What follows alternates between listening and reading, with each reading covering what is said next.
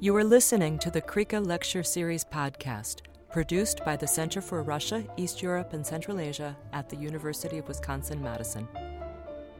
This and other CREECA podcasts are available on SoundCloud and iTunes. For more information about CREECA's lecture series and public events, visit our website at creeca.wisc.edu. Good. Well, hello, everyone. So nice to see so many people here. I recognize many students from uh, the Sexual Politics in Scandinavia class who are here, but also other people in the audience. So, welcome to everyone. Uh, really excited to introduce um, animator Signe Baumane to you. Uh, so I will say a few words about uh, what we will be hearing about today, what this talk is about, and then um, we'll give give the floor to Signe, who will who will have some time to share about his work, he, uh, her her work, her animated films, and um, and uh, also some time for questions and answers. So uh, first of all, this talk is co-sponsored by the Center for European Studies and the Center for Russia, East Europe, and Central Asia here at University of Wisconsin-Madison. And um, super excited to introduce Signe Baumane, who is a Latvian-born animator, independent filmmaker, and artist with an interest in a wide variety of narrative themes, such as uh, love, marriage, sex, pregnancy, gender, individual versus society, and, and much more. Signe is a Guggenheim Fellow and a Fellow in Film for New York Foundation for the Arts. And her 16 animated shorts have screened collectively at over 400 film festivals. And today, we're really excited to hear more about her latest projects. One of those is a a feature length animated film called Rocks in My Pockets from 2014. Many people in this audience have seen it, at least the students uh, who are joining from sexual politics class. And uh, this film is about five Latvian women throughout the 20th century um, depression, suicide, marriage, and gender roles in Soviet occupied and post Soviet Latvia. And Signe will also provide a glance at her new film, which is called My Love Affair with Marriage. And she will say more about when it will be released and when we can see it, hopefully. Um, so, anyway, so happy that you're all here. Happy that you're here, Signe. And uh, we look forward to hearing from you. Uh, oh, one more thing we'll have time for questions and answers um, afterwards. I think probably right now you cannot uh, write in chat, but I think later we'll maybe have um, that opportunity. People can write questions in chat or can just raise their hand and, um, and I'll invite you to ask your question. Okay, thank you. And Signe, go ahead. So I unmute myself. The moment I unmuted myself, I you can hear probably this uh, gas heater uh, buzzing away. Let me turn it off. Uh, off. Um, I am in my studio at the moment. I probably should uh, give you a little tour of it. It's uh, quite uh, a lot of things to see here. It's an animated feature film studio that um, me and my partner Sturgis, we are running. Um, uh, first of all, yes, uh, Lena Lee, I cannot take my eyes away from the forest behind you. it's so dear to me and familiar and it's magical. So uh, really, it's uh, I can't even focus on anything. It's like you're showing me 30 pictures and I can't take my eyes away. I can mute my video for. no, no, no. Um, so I am. Um, I am, yeah, I am a Latvian born animator and I live in New York in Brooklyn. Um, and uh, these themes that Lena Lee listed are, uh, uh, of course, all the themes. And sometimes I wonder why these themes, like why gender, why sex, why marriage, why depression, uh, and all these things seem to me uh, interconnected and very related to to me. And I, I feel that this probably because I am interested in a subjective point of view. Um, I, I don't know if you guys have ever been depressed, but uh, when you get depressed, you're so focused on the in, interior and so uh, so this interior that i have my interior my personal interior is huge. It's a vast universe and i'm kind of interested to explore it. So so most of my films are deeply personal or they are maybe not a personal but they're kind of uh, archetypical fairy tales that i tell. Um, so i guess yeah i am in that way i'm that kind of artist um, or a storyteller i want to tell my personal story and see how it lands with other people uh, so yeah, I made a lot of short films about sex uh, because sex is one of my favorite subjects uh, for many reasons. I think uh, sex is entertaining. Uh, sex is a form of communication uh, sex is also, uh, I guess, means of how we multiply and how we procreate. Um, but mainly, I think the sex for me is the uh, as a form of communication, and that is what interests me. And so I made uh, quite a few short films about sex. And after I made all these 16 short films about sex, I was like, well, uh, I now know how to make short films. I would like to see how I could make a feature film because that is the, the biggest challenge to me. Like to, to make at that time, you know, to make uh, a feature film, it seemed impossible because I like never held $20,000 in my hand at one time. Uh, so, and the animated feature film costs a lot of money. Uh, you know a lot of things that have to happen. And so i said well let me challenge myself and see if i can do it. So i was like well if i'm thinking about sex so much uh, the other thing i'm thinking about it is about you know not existing not wanting to exist. And i want to explore where these thoughts come from.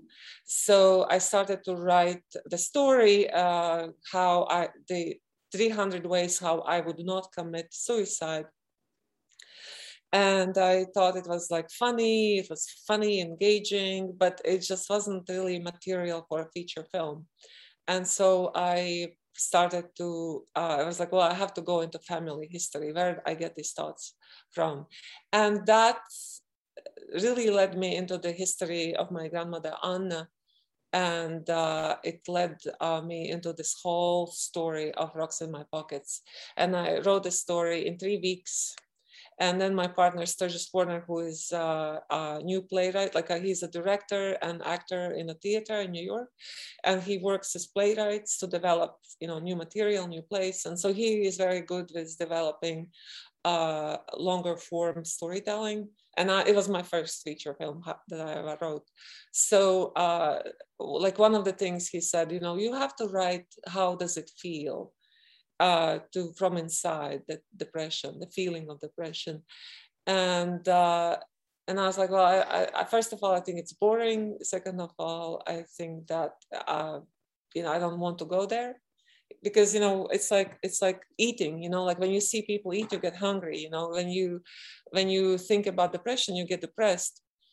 And he said, well, without that part, the film is not going to be good. So uh, you have to go there. And so I went there and I wrote that part uh, uh, uh where how does it feel from inside when uh, I experienced the episode of depression. So uh, so that was the rocks in my pocket story and. and there are true events depicted in the film. these events really happened in my family, but when I told the story, I reorganized materials so to make it more compelling. So some things are simplified, some are dramatized. And um, when I presented the story to my family, extended family, uh, which was it happened in a premiere in Latvia, and I was I was kind of horrified. My father invited them all. I don't know why. He probably was very, you know, I mean, naive, you know.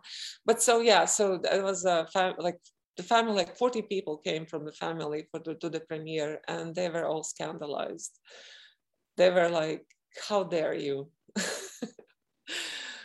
and and also they said that's not how it happened and i'm like well that's not how you see it happen uh, this is how i see it happen so uh, i think that it's kind of hard to argue with a subjective point of view you know and um, you know that's how i saw these events you know that's my story.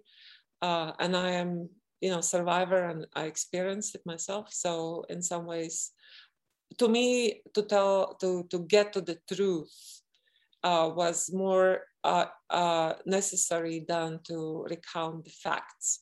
So uh, and so that's i think where documentary storytelling and the storytelling that i am kind of doing which is a subjective subjective point of view uh, that is where the difference is so that's uh, briefly about um, rocks in my pockets and uh, uh, I don't know. I mean, I could talk more about the family and the family's reaction, or I could uh, go in a little bit about how the film was made and kind of explain a little bit the process of it, like a technical process of it.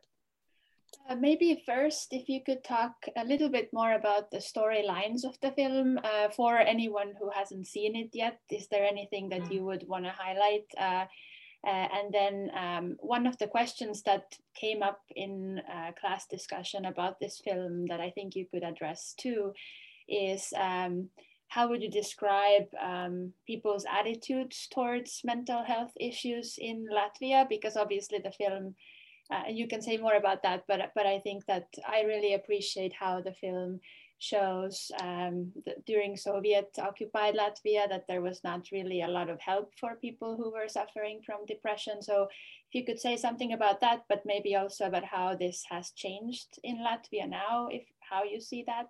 Uh, but yeah, could you also say something about these different storylines um, so people who haven't seen it have a, a good picture? Uh, so uh, the my grandmother Anna in in the film um, she is uh, she marries a much older man like 30 years older than her and uh, he in a fit of jealousy takes her into the middle of forest the forest where you your background and uh, there she gives him or she delivers eight children one of them my my father. And they live in in kind of difficult circumstances because uh, on the top of the of that little hill that they are uh, you know they're on top of this mountain and she had not a mountain but like a hill and she has to and it, it, was impossible to dig a well in this mountain in this hill. So she my grandmother had to go down uh, to the river to uh, to uh, bring the buckets of water for the family and for the family's animals like horses and and cows. And so it was like extreme in some ways a way of living um, but also we know that hardships sometimes pull people together and in some ways it did and it didn't because she starts to have fantasies going into the river and um, drowning herself and uh, so she was found in the river and that's a fact she was found in a river by a neighbor a few times trying to drown herself um, and then when she died, uh, that was a mystery. How did she die? And that question of how did your grandmother died was never answered by any of my relatives. And even after the film uh, was premiered and uh, everybody saw it, and my dad loved the film, and we, you know, we all came home. We sat down at the kitchen table, and it was like a, like a great like collective sigh that this story has been told and then I said, Dad, so how did your mom die? And he is just like, gave a little pause.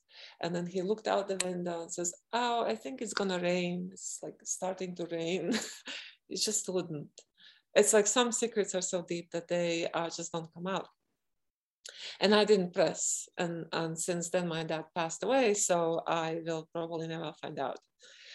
Um, so then uh, when uh, the, the children of Anna's, my grandmother's children, so the grandchildren start to grow up and, and make their mark on, on, on in, you know, in the, in the life.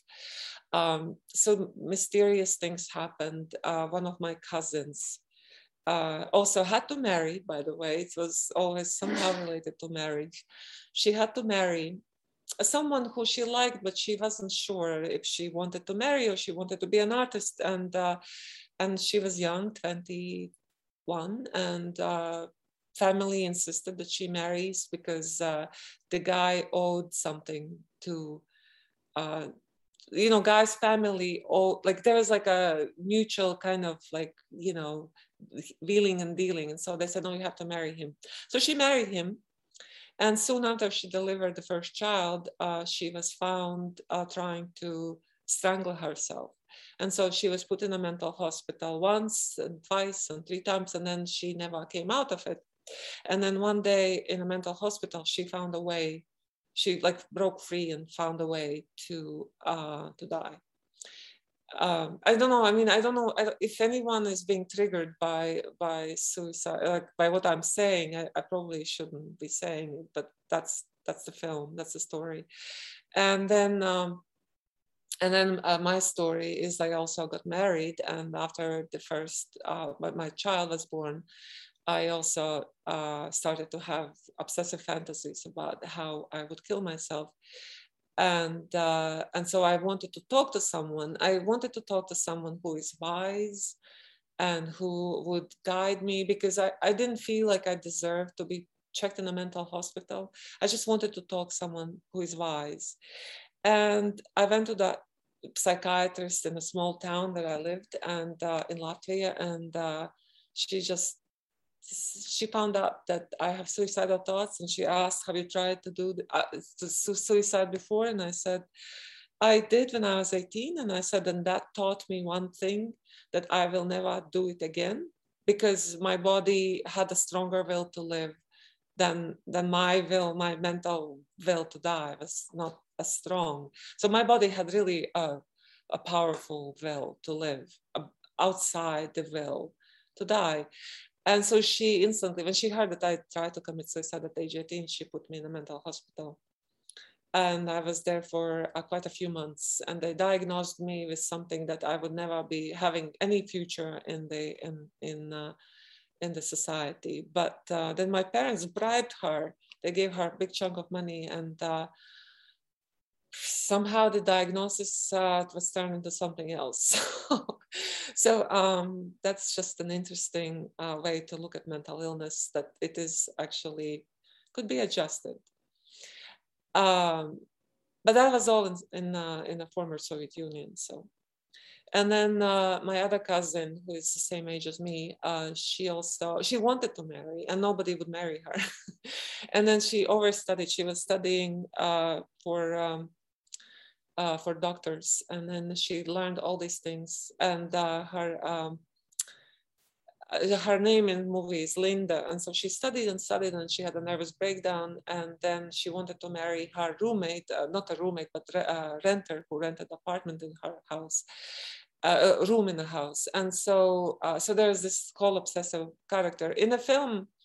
Uh, doesn't really have the ending that she just said that she's in and out of mental hospitals. Um, and then she has a daughter from another unfortunate encounter uh, with a man, or fortunate encounter, I should say, because the daughter turned out really well. Um, but uh, when I was making the film uh, around 2013, I think, when I was close to finishing it, she uh, walked in front of a train, and so she died. Um, and so that was um, I also feel like uh, she didn't want to live. So, um, and um, yeah, so these, uh, you know, stories and tragedies and um, uh, uh so now uh, once uh, I tell the story, uh, and uh, I, when I was making the film, I started working on the film in 2010, and I wrote a script and uh, uh, I was I wrote it in English, and I said to myself, nobody in my family will ever see this film um, because it's in English. They all live in Latvia, and I, you know, and they don't speak English, and they will never find out because this film is not going to be, you know, it's going to be in film festivals here and there. But somehow uh, it, ha- it didn't happen around 2013 i was contacted by a keynote center and they said we heard that you're making this film and uh, we and i what is it and i sent them the little clip where i tell the second world war uh, in two minutes. I don't know if you really registered that, but Second World War, Latvia and Second World War was told in two minutes. And I thought it was like a quite a achievement, right, to tell the complexities, like where Russians come in, and then they uh, no sorry uh, first yeah russians come in then germans come in then russians come in. And all these all people want to do in latvia is like to live to survive to to to feed the children to to have the cow you know to to have the water. And all these grand uh, ideological fights you know they affect their lives actually uh, tremendously you know. Uh, so so then uh, keynote center saw that footage and they said oh my god this film we have to do something. And uh, we give you a chunk of money so translate it in latvian. And uh, and I, I was like oh, i don't really want to translate in latvian but I, I, cannot say no to keynote center because you know they're so so supportive. And why not okay well maybe my family wouldn't come to movie theater and so I, I translated the film, I recorded it in Latvian, and then uh, there was a premiere scheduled. And my dad said, Oh, your film is going to be premiered in a, in a big Riga movie theater. You know, I, I, invite some relatives. Is that okay? And I was like, Oh, don't invite too many.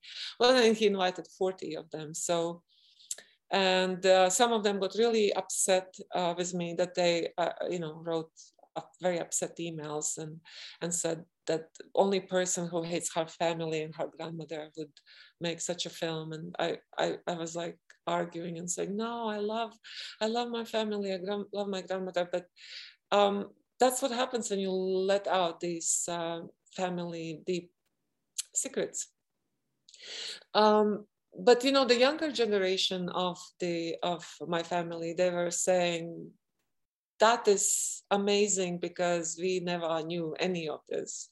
And now we understand the family history and also understand ourselves because we didn't know where these dark thoughts are coming from and all that. And and so then the the other Latvian Latvians were also saying, you know, like we, we, we all think like our family is so special because we don't talk to anybody right?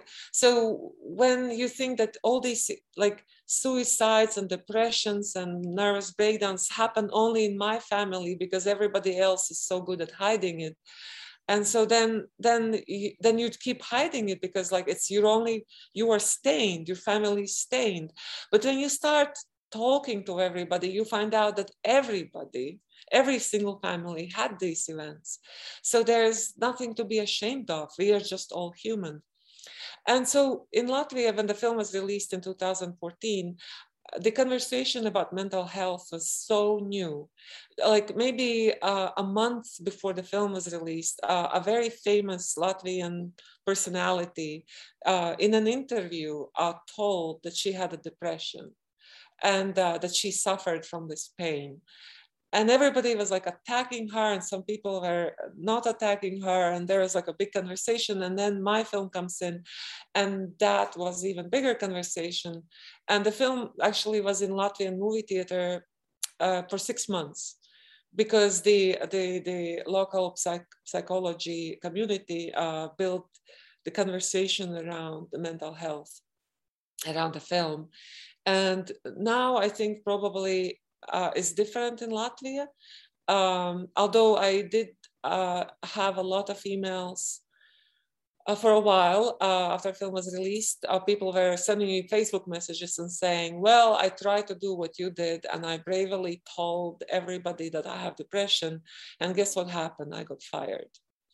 And so, uh, but I think that now might be different that was in 2014, 2015. I think that people are waking up to the mental health importance and, and now they know how to take care of it and how to protect it. There's at least conversation around it. So but yeah, I always say that I am bipolar because I was born in Latvia, where there are two extremes uh, between summer and winter solstice. In summer solstice, uh, we in Latvia would go crazy and celebrate the summer solstice and barely sleep the whole summer because it's just wild.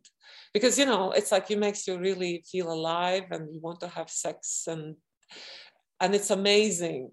And then in the winter solstice you just uh, go into this hibernation where you just move slowly barely get anything done.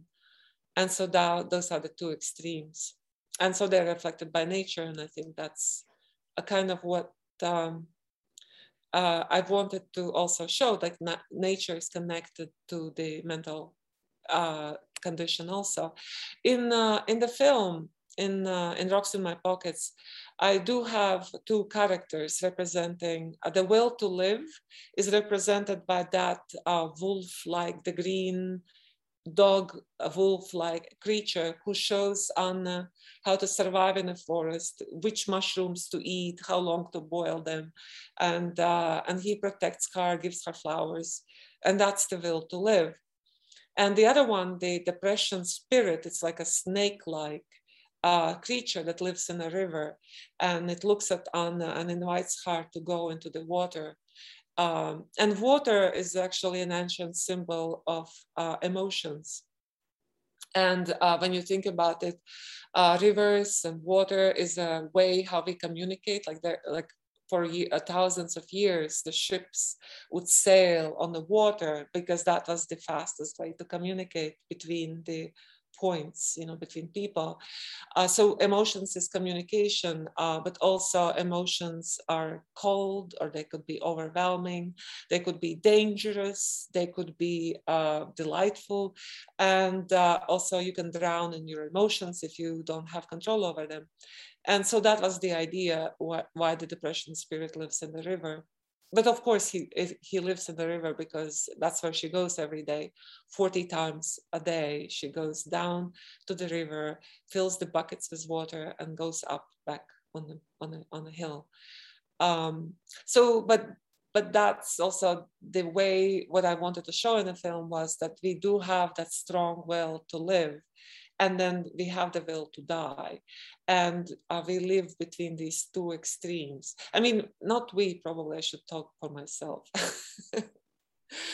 Um, I, I, hope i'm not going into very too dark a subject or oh that's great. Um, could you um, say i mean i think we'll have some questions about um, you know your animation styles overall and we'll see an example of it soon of your new film. But before that uh, could you just talk a little bit about how you approached uh, animation in general? Because we see quite the combination of the um, of, of animation, different modes of animation. So maybe you could say a little bit about that too um, with this film, or you know, you can obviously talk about other films you've made as well. Yeah, so uh, before I even started uh, Rocks in My Pockets, I uh, like a year before, uh, this uh, fashion designer in Italy, his name is Aspesi, Aspesi, Aspesi. Uh, he saw my work, he saw a bit of sex, and he said, uh, he emailed me and said, I love your work. I love what you do. Can you come to my, it, it, you know, Milan and, and make a mural for me? And I was like, for, for $10,000. And I was like, oh my God, for $10,000, I do anything. Although I had no experience of making murals, you know, my, my uh, size of the, the way I work is like this big, I work on paper. Uh, but I went to the I went to the uh, Milan and I made a mural and it was a strange, amazing, and and very stressful experience because you know like you make something for the first time, and then he said, well, murals are really uh, boring because you know eventually you have to paint them over and do another mural. He says, but can you make uh, a sculpture, like a you know, and I'm like. Uh, yeah like out of what? And he says well it has to be light. It has to be something that my people in the store can lift up and move around. And they have to be big. They have to be as tall as you. And so it's paper mache. And i'm like yeah sure. I never done paper mache before but you know for money i do anything. So um, i made these like 30 of these paper mache sculptures for him. And I really enjoyed it doing so much. I, I, was like, this is amazing. I didn't know I had this talent for three dimensional things. And I would like to incorporate that into my, uh, you know, animation work. But except, you know, paper mache, once it dries, you cannot bend it, you know, it breaks. So I, um, I was like, well, then what do I do? And like it took me like few months of thinking, and I was like, well, I just I make something three dimensional paper mache, and then I photograph it, and then I uh, put my characters, I draw characters inside. And so that is how I made it, uh, uh, Rocks in My Pockets. I, um, so there are two techniques uh, in Rocks in My Pockets. One is the three-dimensional sets, photographs, and then the characters are drawn inside and then uh, and the other technique is the fantasy scenes. Is like the the scenes the abstract concepts represented in images. And that is just a flat drawing with the shadow like a flat shadow on on it. So that was the two ways how i was saying this is reality happening to characters. And this and this is either backstory either like flashback or backstory or the fantasy interpretation of the of the you know abstract concepts that happens. And so that's why i employ two techniques. Um, in my new film though i have four techniques uh, four uh, different uh, animation types to depict four distinct uh, uh, uh, environments the one is the environment where the story of the character unfolds, which is made also in three-dimensional photograph sets environment. The other one is the uh, fantasy of the character. That is also flat drawings with a flat shadow. And so that those are also like the fantasy imagination or kind of a backstory. And third one is biology. What happens inside the character as she falls in and out of love, right? So that is another entirely different uh, te technique, animation technique. And then uh, the fourth one is the maps. And maps are a very important part of uh, the story because, um, the, uh, I mean, in some ways it's political, and in some ways it is also the political maps are also depiction of the reality of the character. And so the, the world as one is part of the character's journey. So that's the four environment. So um, the new film is actually more uh, developed in a style and more thought out and more kind of uh, yeah, you'd say developed. And I think that uh, our sets have become more developed in the, with the new film. Uh, but I, am very intrigued with this technique. Um, uh, you know, I I, I wouldn't say that I'm the only one or I invented this particular technology, right? Because that's a stupid thing to say because everything has been already invented. And if you didn't, if you don't know about it, it's just because you don't know about it, right? But it's everything is happening in this world. It's like so many billion people and people think similarly. So things we sing same song, we tell the same story over and over and so uh, I don't really believe in like uh, like superior originality, although I think it's a good thing to try. Um, so so here you can see the set behind me, which is uh, I don't know. We should we go into that or yeah. Yeah, that sounds good. And I think I'll, I'll try to uh, spotlight you so we can see you bigger here. And so, yeah, you can share anything you want from your studio. And perhaps then at some point you could also tell us what the new film is about. What's the main, if, if no spoilers, I guess. oh, no, no, no. I can tell the, what the film is about. But uh, uh, first of all, let's uh, look at the sets.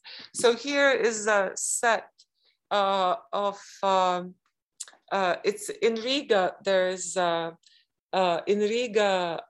There is a small mountain uh, called Bastejkalns, which was uh, part of the uh, wall that protected old Riga from attacks from outside. And then, of course, it was dismantled, and the little mound stayed and was planted with trees. And as you can see, it has a little staircase going there. And if you can see, the the trees have faces see the faces? Yes, no? I can see the faces. Yeah. Okay. and then they're kind of mossy. So this is um this is a mountain, not a mountain, but a hill where one of the characters proposes to another. And uh, you know, uh, maybe the uh, you see, and this is from the other side. So this whole mountain has been built from paper you know, like inside is all crumpled New York Times. Um, so here is another set, uh, is a, a, like a actually final set of a building that has been inspired. Let me show you in Riga. Uh, okay, so in Riga there is this building. You see this building? The red brick building? Yes. Yeah. So that is the building that we took as a basis for inspiration for this particular building. And you see there are similarities and also a little bit differences, um, but that's building. See, that's uh, and Sturgis, my partner, who I introduce you to in a moment, he built them. As, this is the um, set. Okay, so here is the set, and I go on the other side here, and you can see how it looks from the other side uh, here uh, like that. You see, so that's uh, so that um, it's built from little scrap woods. We have around here a lot of uh, uh carpentry shops and uh, they throw out carpenters throw out their garbage uh, at the end of the day and the garbage is you know little pieces of wood like this and we stitch it together and we make a set for free we don't have to pay for for the wood and so here is the uh, the uh, tools that Sturgis, my partner, uh, uh, makes the sets with, with the help of these. This is my palm tree and uh, their little like a painting department here, as you can see. Uh, here's very important. Uh, here's a, a, boiled water. It says "Vārīts ūdens" in Latvian. I, uh, my uh, supernatural goal in life is to teach everybody who works for me I, I write uh, on jars, on top of the jars, I write in Latvian what the color is, and so let them guess. And vārīts ūdens means boiled water, which is very important when you make mix the glue. Uh, the glue is dry, and when you mix it with unboiled water, it covers with uh, bacteria in a few days. Um, so here is another set, one of my favorite sets. Oh, something is gonna fall. So here's my one of my favorite sets you can see uh, so there the two characters uh, get together and uh, they live here for a little bit. Um, and and also you can see from the other side here like uh, this, uh, how it was built. And here is another set um, that's like a luxurious apartment uh, in Toronto uh, for the new film. And here's my monstera. As you can see, it's of monstrous proportions, isn't it? It's yeah. monstrous. It's huge. It's like taking. It's like trying. You see these little arms here, like these arms. They're they're trying to get to my table to animate, and I have to cut them down time to time because I'm like, you can't take my job away from me, you monstera. You see those long arms? so here is another set of an art gallery. And this art gallery, uh, the main character meets uh, somebody there and then she loses her virginity to him. Um, and as you can see, uh, so I, I, don't know if you can tell, but this uh, gallery, like in, in Soviet Union, uh, they didn't have use for churches because it was uh, uh, what you call it, atheist state. So they converted all the churches into public spaces and museums and art galleries. So it's a good way to do it. So you can see the arcs, you know, uh, from the church, and the, you know, you, can you tell it right that it yeah. was a con- yeah. Mm-hmm. And um, but it also uh, has a double meaning because uh, the main character she wants to be an artist, and for her, uh, art space is a sacred space. So it kind of has a double, like a double meaning. Here is a boot uh, made entirely of paper mache. Yeah, no one, uh, actually, if you had a very small foot, you can put it on, but um, yeah. So now, Lena Lee, you see, here's a forest. Yes. uh, you, uh, I mean, I don't think it's better than your forest, but at least it's a forest. I can also have a forest. And here are um, crooked buildings, as you can see.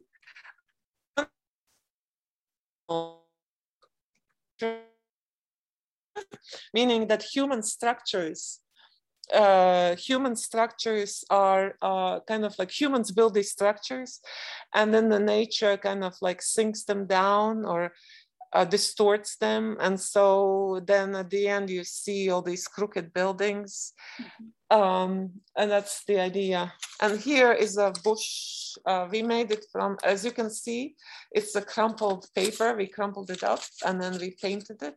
And and like when you see it in a close up, you, you see, oh yeah, it's crumpled paper. But when you see it in a distance, you're like, yeah, it's a bush, right? It does look mm-hmm. like a mm-hmm. bush a little bit. Yeah. Yeah. For sure. All right. So uh, here's a little carousel and uh, it even spins. Uh, that is one of the also characters in it. And here's one character I want to introduce to uh, Sturgis Warner, Hello. my partner. Hello. and he's also a lighting designer and uh, what else? Uh, producer. Casting director. Casting director, a carpenter. yeah, all, all, all the jobs. All mixed up. All mixed up. And so here is, I, I I'm gonna show you more because you, you will see some of it. Uh, uh, so th this set you're gonna see um, in a moment because I'm gonna show you a little clip. Mm -hmm. So take a look at that. So this door moves. Mm -hmm. it's actually can move in and out. Uh, because we do interact and there are these two pigs. Mm -hmm. We do interact.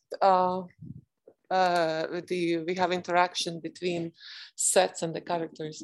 I, am not gonna go and show you every in a great mm -hmm. detail. But here's the rest of the studio, and uh, there on the top you can see my paper mache uh, things.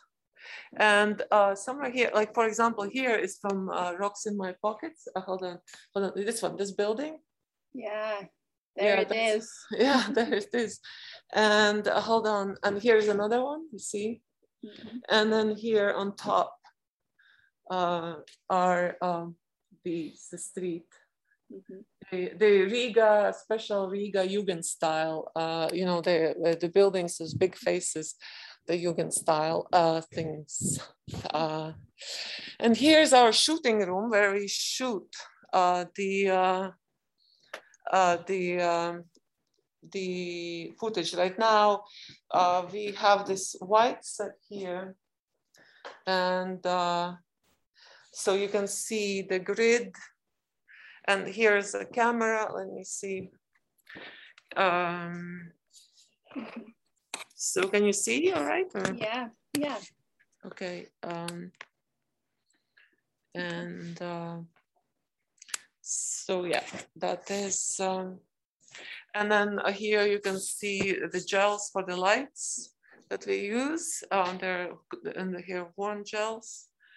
And then the whole uh, setup is like this. And the camera is, uh, uh, is on a rail so that we could uh, move it smoothly increment by increment, you know, so, mm -hmm. so that it would be smooth movement turn the light off. And so that's the studio. This is super great. We are now so excited to see that clip from the new film, I think.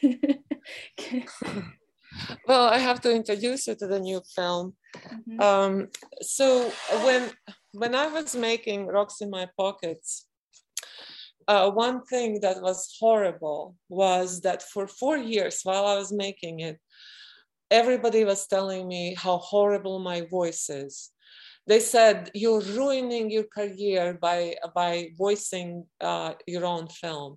You're not an actor. You should give it to Meryl Streep. Why are you doing this? You know, and for four years, they were like relentless. My best friends, they were begging me on their knees not to do my voice for the film. But you know, some things you cannot change because it's a personal film, and I felt it was really necessary for me to, to narrate the film. And also, Sturgis uh, trained me. He's a theater director, so he knew how to work with me to bring out, you know, like things, importance of the story so but uh, but I swore to God I would never make another film with my own voice. You know, I was like, I hate my voice, and I hate to. I can't even watch the film. You know, like I watched it 300 times to, when I was making it, and when I finished it, I went to premiere in Karlovy Vary, and at the premiere there were 2,000 people. I almost died and of this stress, you know. So I don't want to see the film ever again. um, so I was like, well, I would like to make a film that I don't really hate the voiceover so bad. So I uh, we we made a plan and we made this film. We are making the film with 29 singing and talking characters, which is a lot it's a lot it's like for animated feature film and only i am only animator you know that that is that is why the film took six years to make. But uh, we are finishing it.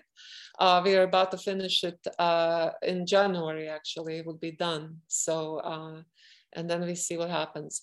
The film is a story of a young woman, Zelma. She was born in uh, Latvia and she lives through the Soviet Union, the glory, and then through the when Soviet Union collapses, and then what happens then. Uh, she lives through all these major upheavals uh, uh, of, the, of the country uh, while she's trying to find a perfect love and lasting marriage. And so, and the film is called My Love Affair is Marriage. Um, so now in Soviet Union, uh, women and men were on a paper were considered equal. And uh, the same way how in this country they say everybody is equal, or like all men were created equal. They don't say anything about women, or they don't say anything about race or whatever, right? It's just like what is what do you mean? It's like the same in Soviet Union. They said men and women are equal. You cannot uh, be, you know. But in practice, it never worked out that way. In practice, people held uh, interesting beliefs about each other gender. And of course, uh, world is a very complicated place and to figure out what's right, what's wrong, and how to be in this world is, is kind of challenging. So you kind of take uh, uh, snippets from the culture you're around and you build your own world. And so um, I would like to show you a little five minute clip. I, I, I can't guarantee it will play successfully. So if it doesn't play successfully, we will stop it and uh, talk about it. Uh, but so, uh, it, so in this, uh, just before this clip starts, you know, the main character meets uh, this guy and is amazing and she makes she fries a couple of potatoes for him and he is so taken by her cooking skills that he proposes to her and she says yes. And so it's she's on the top of the, the top of the world. Like she feels invincible. All right.